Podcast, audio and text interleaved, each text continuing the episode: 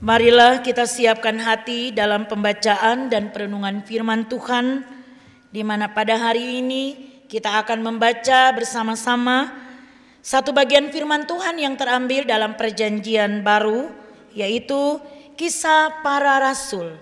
Kisah Para Rasul pasal 3 ayat 1 sampai ayatnya yang ke-10. Dan yang akan menjadi tema perenungan kita adalah dipulihkan karena nama Yesus. Sebelum kita membaca dan merenungkan firman Tuhan ini, mari kita berdoa.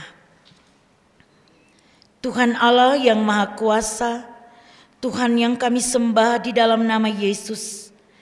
Inilah persekutuan yang telah tercipta atas kehendak-Mu, yang saat ini sedang mempersiapkan hati dan kehidupan untuk membaca dan merenungkan, tapi juga melakukan firman-Mu. Di dalam segala kesiapan ini Tuhan, kami mengaku kami membutuhkan kuasa-Mu untuk memampukan kami Tuhan di dalam membaca firman-Mu, di dalam mewartakan firman-Mu, tetapi juga di dalam mendengar dan melakukannya.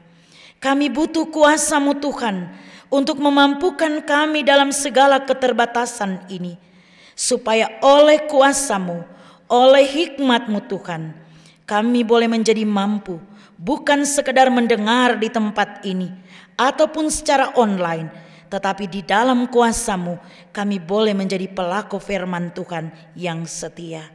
Inilah Tuhan, kehidupan kami sekalian, kami sudah siap untuk menyambut firman-Mu. Ampuni dosa kami Tuhan, dalam nama Yesus kami berdoa. Amin.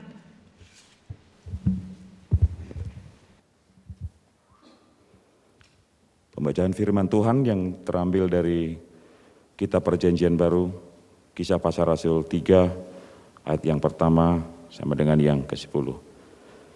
Demikian bunyi firman Tuhan. Petrus menyembuhkan orang lumpuh. Pada satu hari menjelang waktu sembahyang, yaitu pukul 3 petang, naiklah Petrus dan Yohanes ke Bait Allah. Di situ ada seorang laki-laki yang lumpuh sejak lahirnya, sehingga ia harus diusung. Tiap-tiap hari orang itu diletakkan dekat pintu gerbang Bait Allah yang bernama Gerbang Indah, untuk meminta sedekah kepada orang yang masuk ke dalam Bait Allah. Ketika orang itu melihat bahwa Petrus dan Yohanes hendak masuk ke Bait Allah, ia meminta sedekah. Mereka menatap dia, dan Petrus berkata, "Lihatlah kepada kami. Lalu orang itu menatap mereka dengan harapan akan mendapat sesuatu dari mereka. Tetapi Petrus berkata, "Emas dan perak tidak ada padaku, tetapi apa yang kupunyai, kuberikan kepadamu demi nama Tuhan Yesus Kristus, orang Nazaret itu. Berjalanlah." Lalu ia memegang tangan kanan orang itu dan membantu dia berdiri. Seketika itu juga kuatlah kaki dan mata kaki orang itu. Ia melonjak berdiri, lalu berjalan kian kemari dan mengikuti mereka ke dalam Bait Allah. Berjalan dan melompat-lompat serta memuji Allah. Seluruh rakyat itu melihat dia berjalan sambil memuji Allah. Lalu mereka mengenal dia sebagai orang yang biasanya duduk meminta sedekah di Gerbang Indah Bait Allah, sehingga mereka takjub dan tercengang tentang apa yang telah terjadi padanya. Sampai disinilah pembacaan Alkitab, demikianlah firman Tuhan. Berbahagialah segala orang yang mendengar firman Allah serta memelihara dan melakukannya di setiap saat dengan sukacita. Haleluya.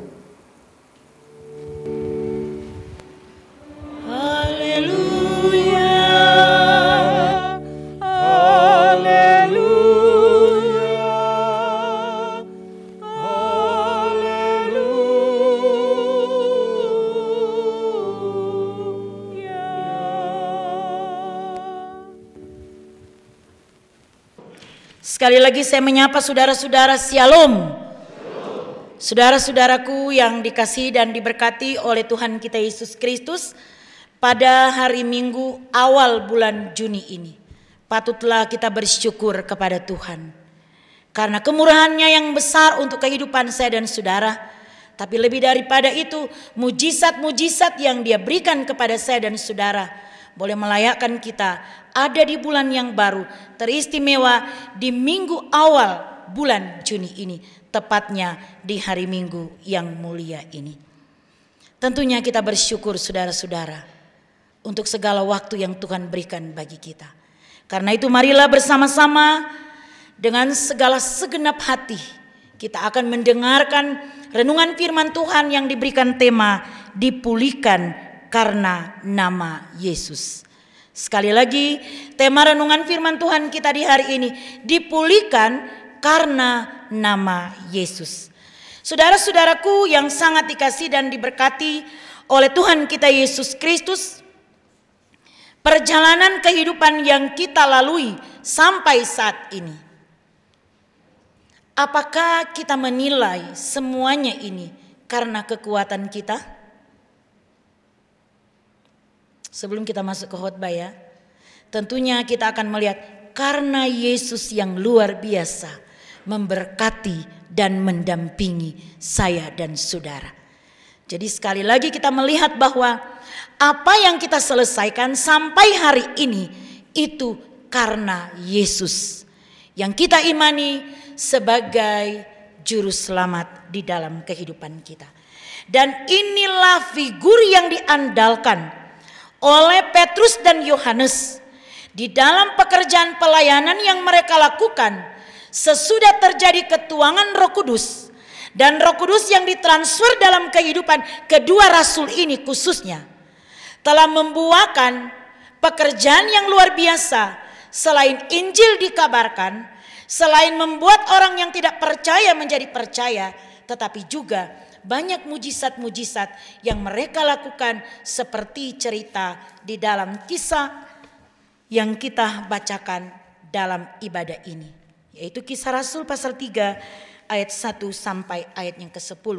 Sebelum kita masuk dalam teks firman Tuhan ini, kita perlu mengenal dan memahami kenapa Petrus dan Yohanes ini mampu melakukan mujizat, menyembuhkan seseorang yang duduk di gerbang indah bait suci Allah. Kalau kita kembali melihat mujizat-mujizat yang dilakukan oleh Yesus, yaitu menyembuhkan orang lumpuh, 38 tahun dia mengalami kelumpuhan dan terus duduk di pinggiran kolam Betesda. Di situ ada kepercayaan bahwa ketika air bergoyang, setiap orang yang pertama kali turun ke air itu dia akan mengalami kesembuhan. Dan ternyata si lumpuh ini dia tidak bisa menggerakkan badannya untuk menghampiri kolam itu. Tiba-tiba Yesus datang dan menyembuhkan dia, mengangkat dia dan menyembuhkan dia. Kemudian Yesus juga pernah menyembuhkan seorang lumpuh. Ketika dia berada di Kapernaum, begitu banyak orang yang mengikuti dia. Itu dalam Markus 2 ayat 1 dan seterusnya diceritakan bagaimana cara Yesus menyembuhkan seorang lumpuh yang oleh karena desakan-desakan orang yang banyak, orang lumpuh ini tidak bisa menjumpai Yesus dan akhirnya dia diturunkan dari atap. Apa yang Yesus lakukan di sana saudara-saudara? Kita lihat pada ayatnya yang kelima. Pasal 2 Markus ini berkata begini, ketika Yesus melihat iman mereka, iman dari orang-orang yang mengantar anak lumpuh ini, berkatalah ia, hai anakku, dosamu telah diampuni. Dan pada ayatnya yang ke-11 dikatakan kepada anak itu, kepadamu kukatakan bangunlah, angkatlah tempat tidurmu dan pulanglah ke rumah. Ini menggambarkan bahwa di dalam diri Yesus punya kuasa yang luar biasa. Di dalam diri Yesus punya mujizat yang tidak bisa diberikan oleh orang-orang lain, khususnya dalam konteks Alkitab kita saat ini saudara-saudara.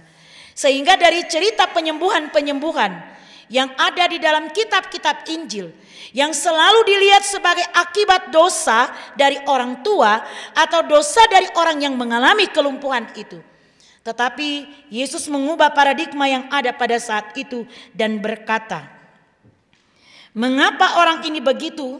Ia menghujat Allah. Siapakah yang dapat mengampuni dosa selain daripada Allah sendiri?" Jadi rupanya kesakitan orang yang dialami pada waktu itu selalu diidentikan dengan dosa, diidentikan dengan kesalahan, dan karena itu susah dipulihkan. Dan inilah Yesus yang hadir, yang kemudian memperkenalkan kuasa di dalam diri Yesus oleh karena kepercayaan setiap orang yang mengikuti Kristus. Nah, di dalam pembacaan kita saat ini, saudara-saudara, Kisah Rasul pasal 3 ayat 1 sampai ayatnya yang ke-10. Di situ diceritakan tentang Petrus dan Yohanes. Petrus dan Yohanes adalah sahabat karib. Mereka adalah dua murid Yesus yang ditangkap oleh Yesus. Saya katakan ditangkap ya, tapi dalam tanda kutip kebaikan. Ketika mereka bekerja sebagai nelayan. Kekariban mereka ini terus terjalin dan karena itu rupanya mereka adalah tim kerja yang sangat baik. Sehingga Petrus dan Yohanes, walaupun umur mereka sangat jauh, Petrus lebih tua dari Yohanes. Sehingga kalau kita lihat peran di sini, Petrus yang lebih menonjol ya saudara-saudara. Di sini kita lihat bagaimana Petrus dan Yohanes ketika mereka pada waktu itu. Dalam tradisi orang Yahudi, biasanya pada hari menjelang waktu sembahyang, yaitu pukul 3 petang. Mereka selalu datang ke gereja untuk menyatakan ucapan syukur dan berdoa. Nah, saudara-saudaraku yang sangat dikasihi dan diberkati oleh Tuhan kita Yesus Kristus, pada saat Petrus dan Yohanes datang ke bait suci Allah, mereka tidak melihat keindahan pintu gerbang yang indah itu. Tatapan keindahan dari Petrus dan Yohanes ini berbeda dengan apa yang dilihat orang pada waktu itu. Keindahan Petrus dan Yohanes tertuju kepada seorang lumpuh yang meminta-minta di depan pintu gerbang indah bait suci. Katanya pintu gerbang indah itu biasanya dipakai sebagai bisnis ya. Ada orang yang berjualan di sana, tapi juga ada orang yang mengemis seperti orang lumpuh ini. Orang lumpuh ini mengemis oleh karena dia tidak berdaya. Dia melakukan itu untuk memenuhi kebutuhan sehari-hari. Dia ingin menghabiskan waktunya untuk mendapatkan belas kasihan dari orang-orang yang datang di tempat itu. Dan orang lumpuh ini sudah biasa menghadapi banyak orang yang mengunjungi bait Allah. Ia juga terbiasa dengan mereka yang tidak menaruh perhatian kepadanya dan tidak menganggapnya sebagai sesama yang butuh kemurahan hati atau sedekah. Namun kali ini saudara-saudara, agak berbeda situasi yang dialami oleh orang lumpuh ini. Yang tadinya dia punya harapan akan menerima sedekah. Tetapi apa yang dipikirkan oleh orang lumpuh ini itu tidak diberikan oleh Petrus dan Yohanes. Ini menggambarkan bahwa Tuhan sebenarnya tahu apa yang menjadi kebutuhan pokok dari orang lumpuh ini. Dia tidak butuh makanan. Dia tidak butuh minuman. Yang dia butuhkan adalah dia harus sembuh dari sakit kelumpuhan yang ia alami. Namun ternyata orang lumpuh ini tidak menyadarinya saudara-saudara. Tuhan yang mengetahui hatinya. Tuhan yang mengetahui apa yang sebenarnya dia inginkan. Yang tidak bisa dia ungkapkan pada waktu itu. Sehingga kalau kita lihat pada pasal pembacaan Alkitab kita di saat ini. Di situ dikatakan begini pada ayat yang ketiga. Ketika orang itu melihat bahwa Petrus dan Yohanes hendak masuk ke bait Allah, ia meminta sedekah. Dan ayat yang keempat, mereka menatap dia dan Petrus berkata, "Lihatlah kepada kami." Kita perhatikan cara tatapan dari orang lumpuh ini kepada Petrus dan Yohanes.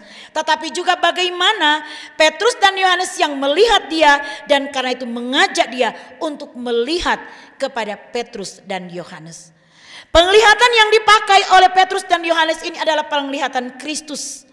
Sebuah keindahan yang sangat rancu yang hanya dialami oleh Petrus dan Yohanes dan tidak dilihat oleh orang-orang yang keluar masuk dalam bait suci Allah yang ada pada waktu itu. Sebab yang mereka lihat dalam figur orang lumpuh ini adalah kejijikan, najis ya.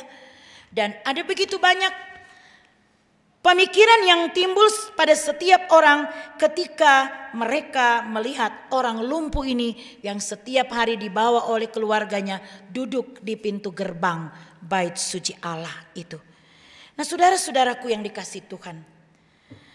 Lumpuh dalam bahasa Yunani adalah kolos, yang berjalan timpang atau dia sama sekali tidak bisa berjalan, dan kelumpuhan itu dialami sejak lahir. Dan usianya katanya orang lumpuh ini lebih dari 40 tahun. Kita boleh lihat dalam Kisah 4 ayat 22. Jadi bayangkan 42 tahun, dia lebih lama dari orang yang sakit lumpuh di kolam Betesda hanya 38 tahun.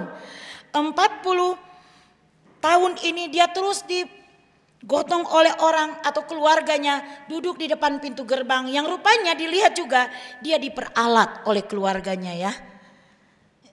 Dia diperalat supaya sedekah yang dia dapatkan sebenarnya bukan untuk dia saja tapi untuk keluarganya. Nah, saudara-saudaraku yang sangat dikasihi dan diberkati oleh Tuhan kita Yesus Kristus, kelumpuhan ini membuat dia tidak bisa melakukan apa-apa, dan tanpa kuasa Tuhan yang ada pada waktu itu dia juga tidak bisa disembuhkan. Setiap hari dia diusung.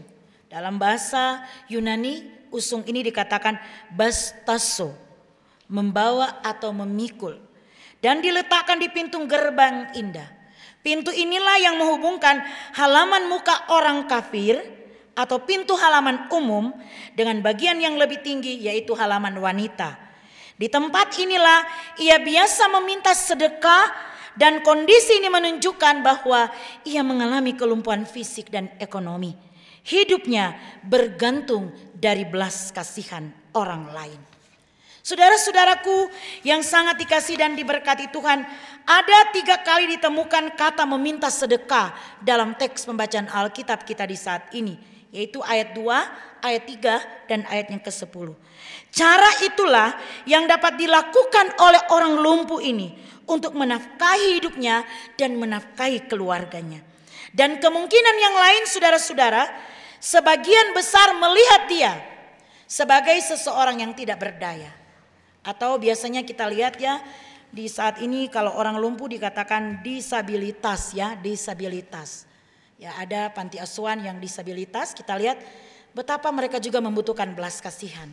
Nah, konteks ini sedang membawa kita untuk memahami dengan benar bahwa dalam kelompok penyandang disabilitas, khususnya dalam teks firman Tuhan ini, dikategorikan sebagai individu yang mempunyai keterbatasan fisik atau keterbatasan mental.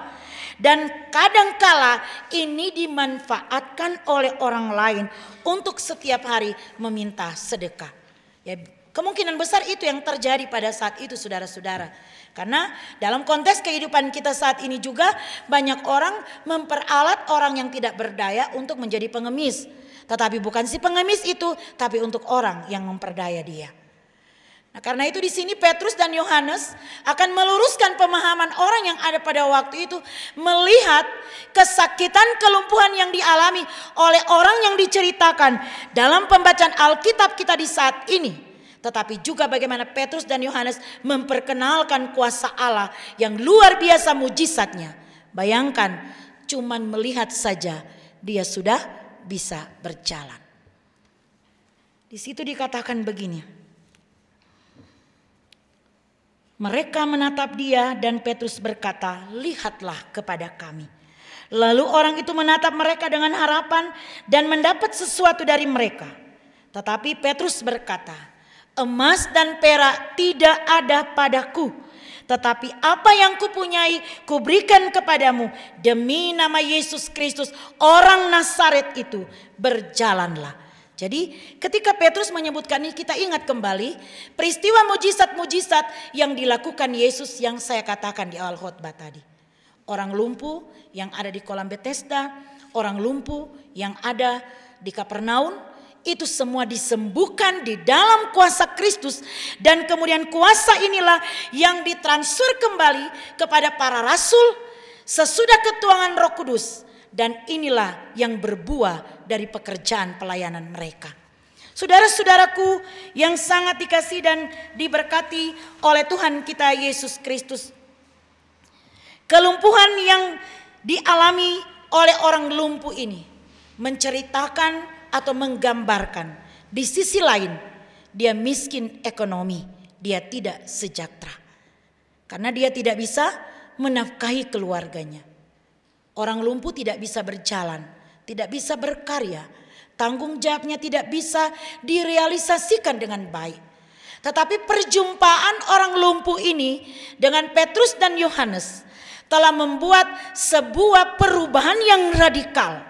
Dia yang dikenal sebagai orang lumpuh 40 tahun dia terus ada di pintu gerbang indah Bait Allah, duduk dan mengharapkan belas kasihan orang.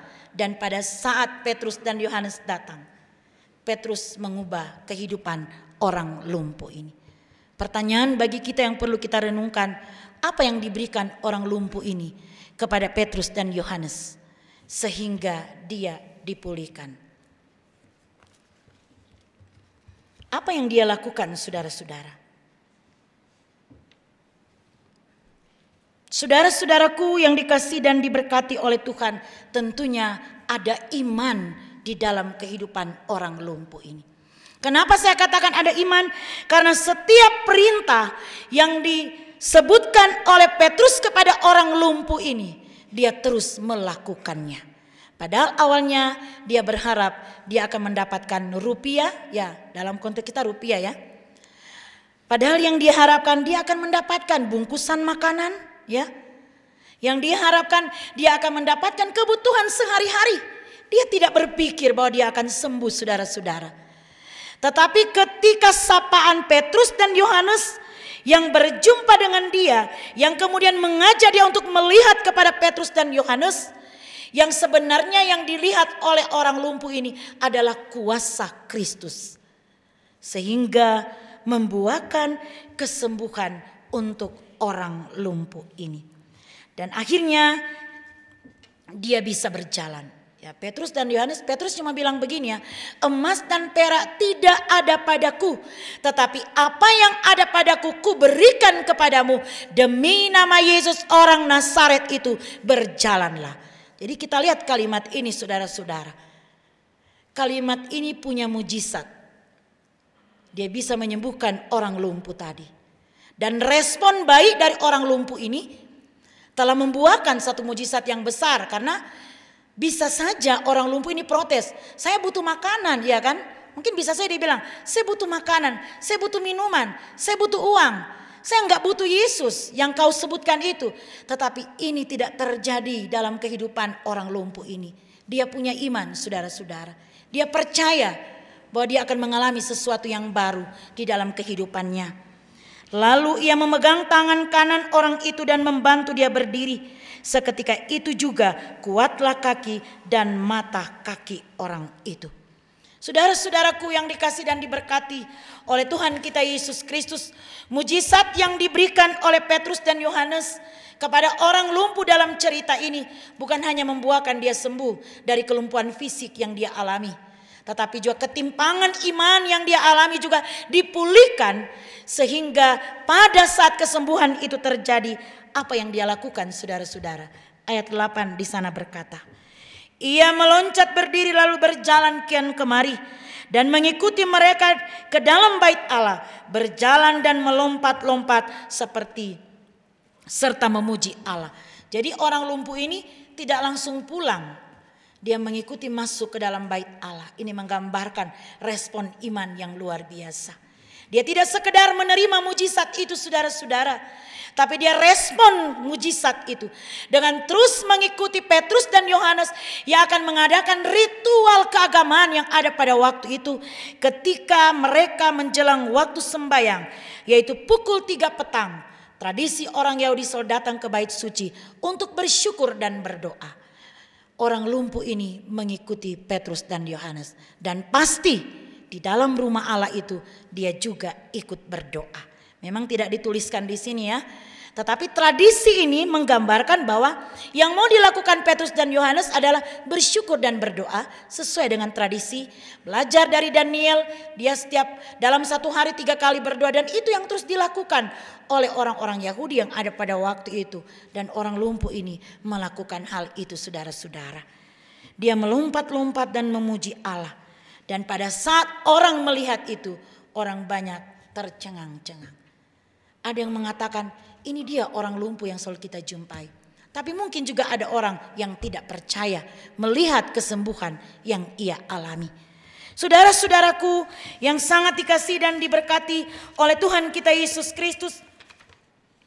Firman Tuhan kita hari ini mau memberikan pembelajaran bagi saya dan saudara bahwa siapapun kita, ketika kita sudah terima Roh Kudus, kita pasti bisa melahirkan mujizat bagi orang yang mau menerima Kristus.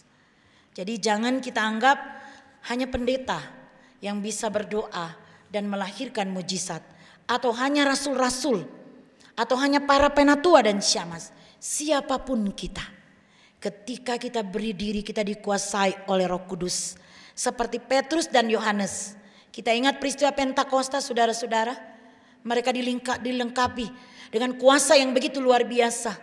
Sehingga kuasa itulah yang mengantar kedua orang ini. Bukan melihat keindahan pintu gerbang indah Bait Allah, tetapi melihat keindahan dari kelumpuhan yang dialami oleh orang lumpuh itu.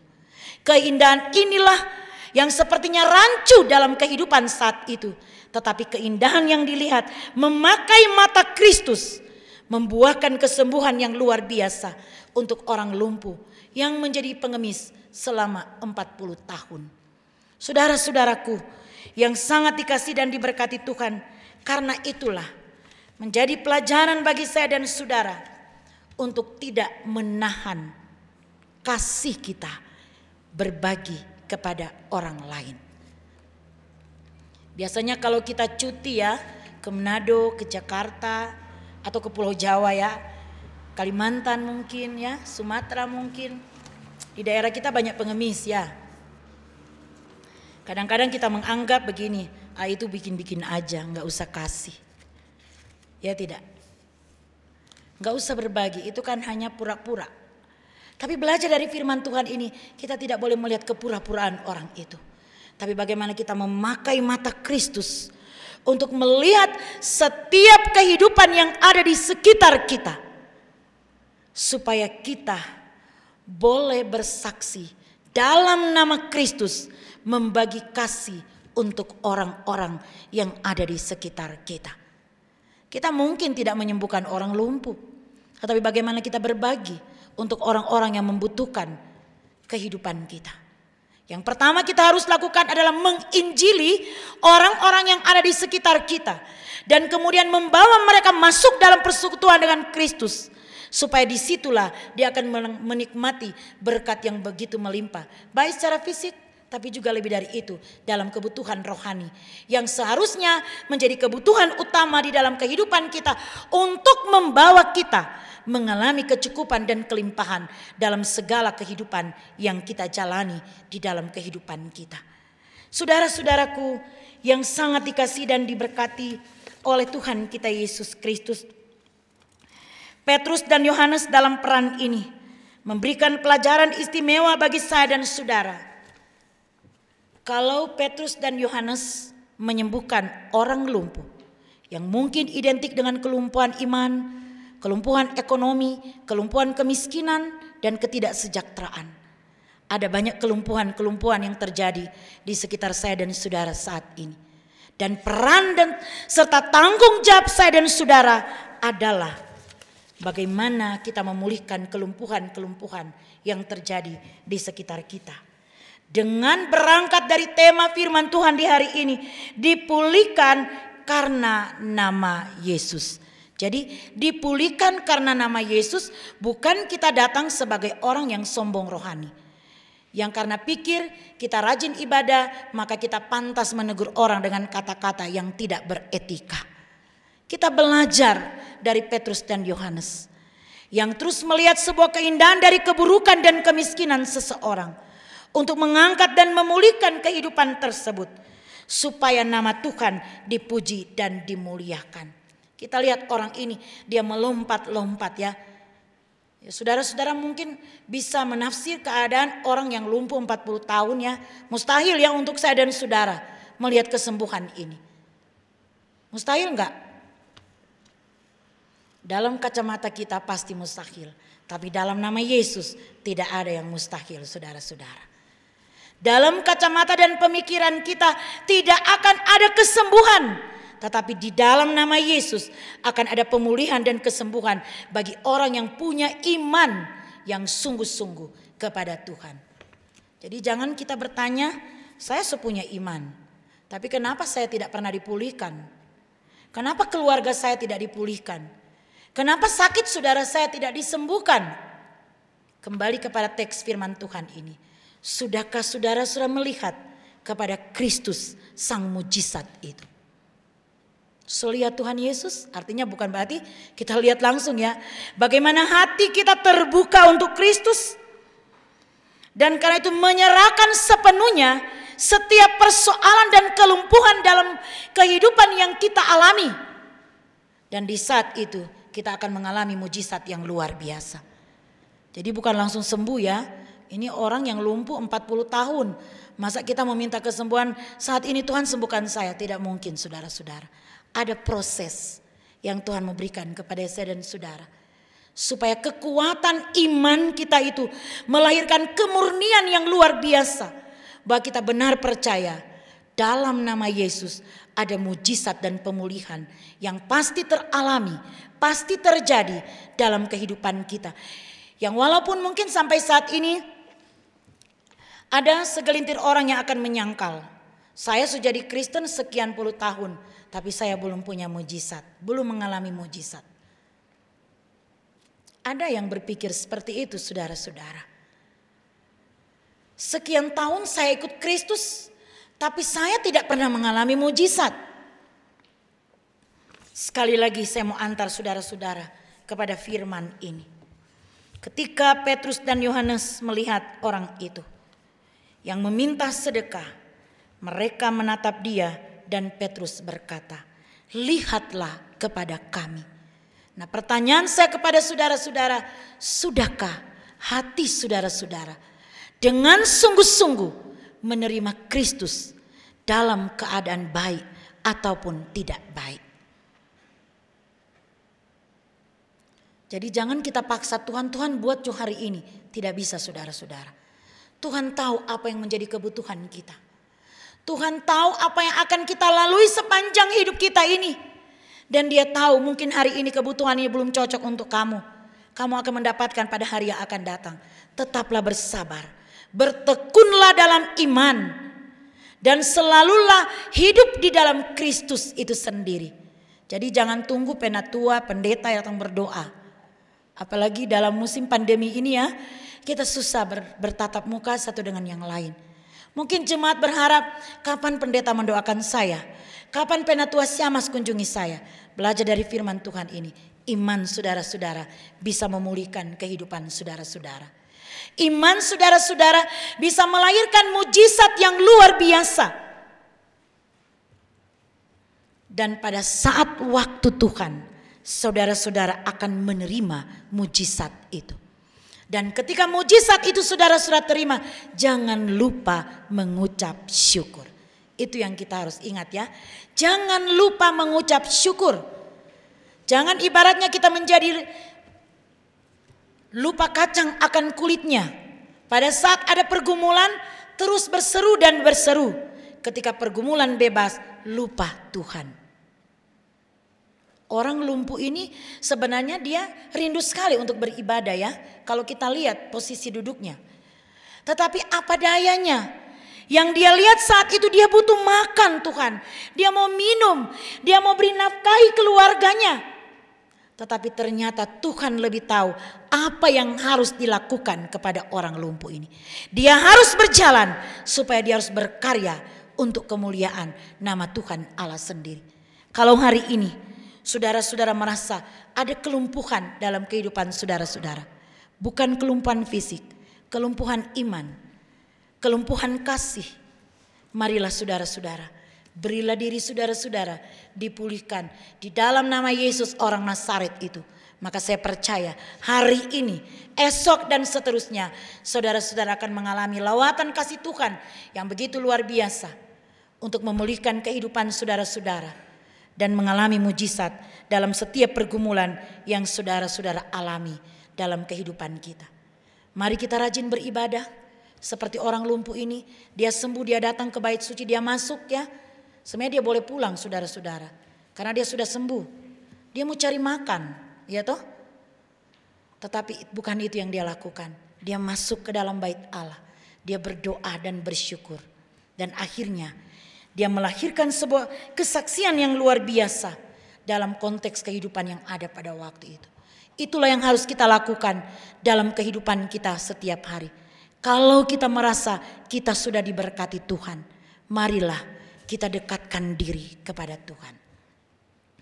Kalau kita merasa kita sudah dipulihkan, marilah kita terus dekatkan diri kepada Tuhan. Sampai pada akhirnya Tuhan datang kedua kali. Tuhan memberkati firman-Nya bagi kita dan akan memampukan kehidupan kita sekalian untuk terus percaya kepada Yesus orang Nazaret yang dikatakan oleh Petrus dan Yohanes. Maka demikian sepanjang perjalanan hidup kita, mujizat demi mujizat Tuhan berikan kepada saya dan saudara. Tuhan memberkati firman-Nya dan memampukan kita sekalian untuk terus percaya dan percaya kepada Tuhan. Amin. Jemaat yang dikasihi dan diberkati oleh Tuhan kita Yesus Kristus, mari kita satukan hati kita, kita berdoa. Di dalam nama Yesus kami berdoa kepadamu ya Bapa di dalam surga. Bapa yang selalu kami imani di dalam kehidupan kami, yang telah melayakkan kami ada dalam persekutuan ibadah di hari Minggu ini. Terima kasih Tuhan, firman-Mu boleh disampaikan kepada kami. Kiranya firman-Mu itu Tuhan disempurnakan di dalam kuasa-Mu, supaya kami dapat memahami dengan baik dan benar untuk mengejawatakannya di dalam kehidupan pribadi kami, dalam kehidupan keluarga kami, dan dalam pekerjaan kami. Tolonglah kami Tuhan dalam memahami firman-Mu ini. Kiranya oleh kuasa-Mu kami boleh melakukannya dengan baik. Bapa di dalam surga, hamba menyerahkan kehidupan jemaat yang beribadah saat ini, baik secara online maupun yang ada di dalam ruangan gereja, tapi juga di lingkungan halaman gereja-Mu ini Tuhan. Berkatilah jemaat-Mu Tuhan. Berilah mereka kesehatan, kekuatan, hikmat dan kemampuan. Peliharalah kehidupan jemaat-Mu Tuhan, supaya dijauhkan dari mara bahaya, sakit penyakit, kecelakaan, cobaan, godaan maut sekalipun. Jauhkan juga Tuhan COVID-19 dari jemaat-Mu ini Tuhan, khususnya jemaat GKI Kalvari Tembagapura. Berilah kami kemenangan untuk menghadapi situasi yang ada ini Tuhan. Tuhan tolong kehidupan jemaat-Mu, baik secara pribadi, keluarga dan pekerjaan mereka. Tanggung jawab mereka sebagai kepala keluarga Tuhan mampukan supaya menjadi imam yang baik dalam rumah tangga. Tanggung jawab mereka sebagai ibu atau istri, biarlah Tuhan bentuk mereka menjadi wanita yang cakap dan bijaksana. Dan anak-anak Tuhan berkati supaya mereka boleh terus berjalan menggapai hari depan yang penuh harapan. Berkati pekerjaan dari seluruh jemaat-Mu ini Tuhan, sebagai karyawan dan karyawati, sebagai pimpinan dan manajemen di PT Freeport Indonesia atau kontraktor dan privatisasi, tapi juga sebagai TNI dan Polri, sebagai tim medis yang ada di Rumah Sakit Tembagapura, para dokter dan perawat serta pegawai yang ada. Tuhan, sebagaimana Petrus dan Yohanes memberkati orang lumpuh dan dia mengalami kesembuhan, maka hamba percaya Engkau juga memberkati kami sekalian, memampukan kami berkarya Tuhan dalam setiap tugas tanggung jawab yang Tuhan anugerahkan kepada kami. Ya Tuhan Allah Bapa kami di dalam surga, demikian juga hamba berdoa untuk pelayanan kami di Jemaat GKI Kalvari Tembagapura. Tuhan tolong kami dalam segala keterbatasan yang ada pada kami sebagai hamba-hambamu. Mampukan kami untuk terus menata layani pelayanan di gerejamu ini sebagai pendeta, sebagai penatua dan syamas. Biarlah segala pelayanan kami Tuhan boleh melahirkan mujizat-mujizat yang luar biasa untuk jemaat yang kami layani sesuai dengan kuasa dan karunia yang Tuhan anugerahkan bagi kami masing-masing. Ya Tuhan Allah Bapa di dalam surga, rencana pelayanan kami ke depan Tuhan kiranya campur tangan supaya terus berjalan dengan baik ya Tuhan, sehingga pelayananmu ini Tuhan dapat membuahkan yang terbaik untuk kemuliaan nama Tuhan Allah sendiri. Ya Tuhan Allah Bapa di dalam surga, berkati juga dan lindungi setiap jemaatmu yang tidak ada di job site saat ini Tuhan. Istri, suami, anak-anak, keluarga kami Tuhan. Ketika Tuhan berkati dan lindungi kami di tempat ini, maka kami percaya Engkau Tuhan memberkati mereka yang jauh dengan kami. Ya Tuhan Allah Bapa di dalam surga, hamba pun menyerahkan pelayanan di saat ini. Tuhan lihat semua pelayanan kami yang kami persembahkan, baik sebagai pembaca firman, tapi juga tim musik, tim multimedia, radio suara kasih, para penatua syamas yang terlibat dalam pelayanan ini Tuhan. Sempurnakan pelayanan kami, supaya pelayanan ini Tuhan berbuahkan mujizat yang luar biasa, melahirkan kebahagiaan dan sukacita bagi jemaat yang mengikuti ibadah di saat ini. Terpujilah segala kuasa dan kebaikan-Mu Tuhan. Inilah seluruh kehidupan kami. Kami hanya mau bawa di dalam nama Yesus sebagai juru selamat kehidupan kami. Sehingga apa yang kami doakan hari ini, kami percaya ada mujizat untuk kami sekalian Tuhan. Inilah kehidupan kami Tuhan, ampuni dosa dan salah kami. Hanya di dalam nama Yesus kami berdoa. Amin.